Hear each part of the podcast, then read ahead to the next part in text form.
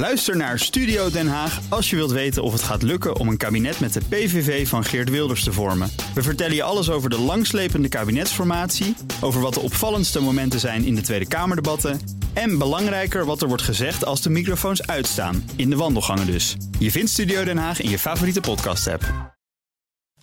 De column van Jaap Janssen. Ga eens bier halen, bestel bitterballen, zet de muziek aan, riep V V D-fractievoorzitter Klaas Dijkhoff twee weken geleden op het V V D-congres. Lang zal het liberalisme leven, wilde de gezellige Brabander ermee zeggen. Onder aanvoering van zijn partij was de almacht van de kerk verdwenen en de opmars van de staat gestuit. We hebben de strijd gewonnen, juichte Dijkhoff.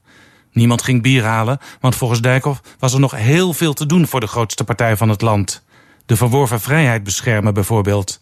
Vervolgens opende hij de aanval op de bijstand die mensen volgens hem te makkelijk en zomaar krijgen. Zijn coalitiegenoot Gertjan Segers, fractievoorzitter van de kleine ChristenUnie, moet het knarsetandend hebben aangehoord.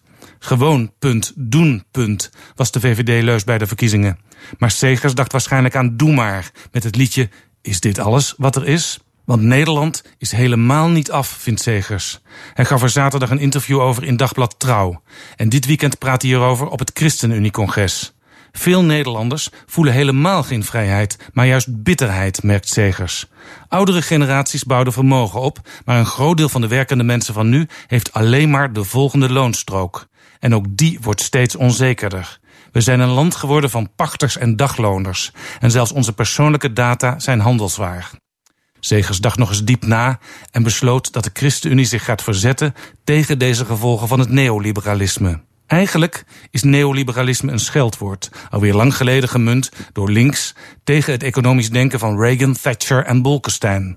Segers verzet zich tegen de gevolgen van beleid dat tot volle bloei kwam in de jaren van Paars, de kabinetten van Partij van de Arbeid, V V D en D zesenzestig. Paars privatiseerde overheidsbedrijven met als doel minder bureaucratie en lagere prijzen. Maar de voormalige overheidsdienaars beloonden vooral zichzelf, terwijl de meeste Nederlanders in koopkracht achteruit gingen. In het regeerakkoord van V V D, C D A, D zesenzestig en ChristenUnie kun je aanzetten vinden om iets te doen aan de negatieve gevolgen van Paars. Meer vaste banen en minder flex is de belofte.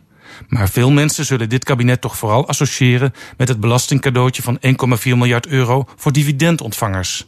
Op de valreep van de formatie in het akkoord geschreven door de V V D. De ChristenUnie kan daar niks meer aan doen, geeft Segers toe.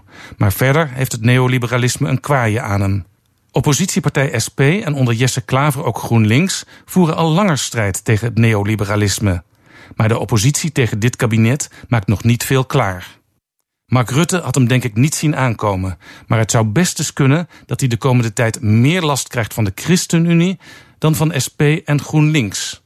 Best moedig van Segers om de vijand van binnenuit te bestrijden. Ooit voerde D zesenzestig vanuit de Tweede Kamer oppositie voor het kabinet. De ChristenUnie voert oppositie binnen het kabinet.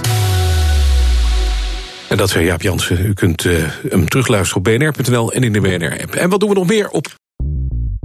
Bij B N R ben je altijd als eerste op de hoogte van het laatste nieuws. Luister dagelijks live via internet. Bas van Werven. En heel langzaam komt de zon op rond dit tijdstip. Je krijgt inzicht in de dag die komt op B N R, het Binnenhof in Nederland en de rest van de wereld. De Ochtendspits. Voor de beste start van je werkdag. Blijf scherp en mis niets.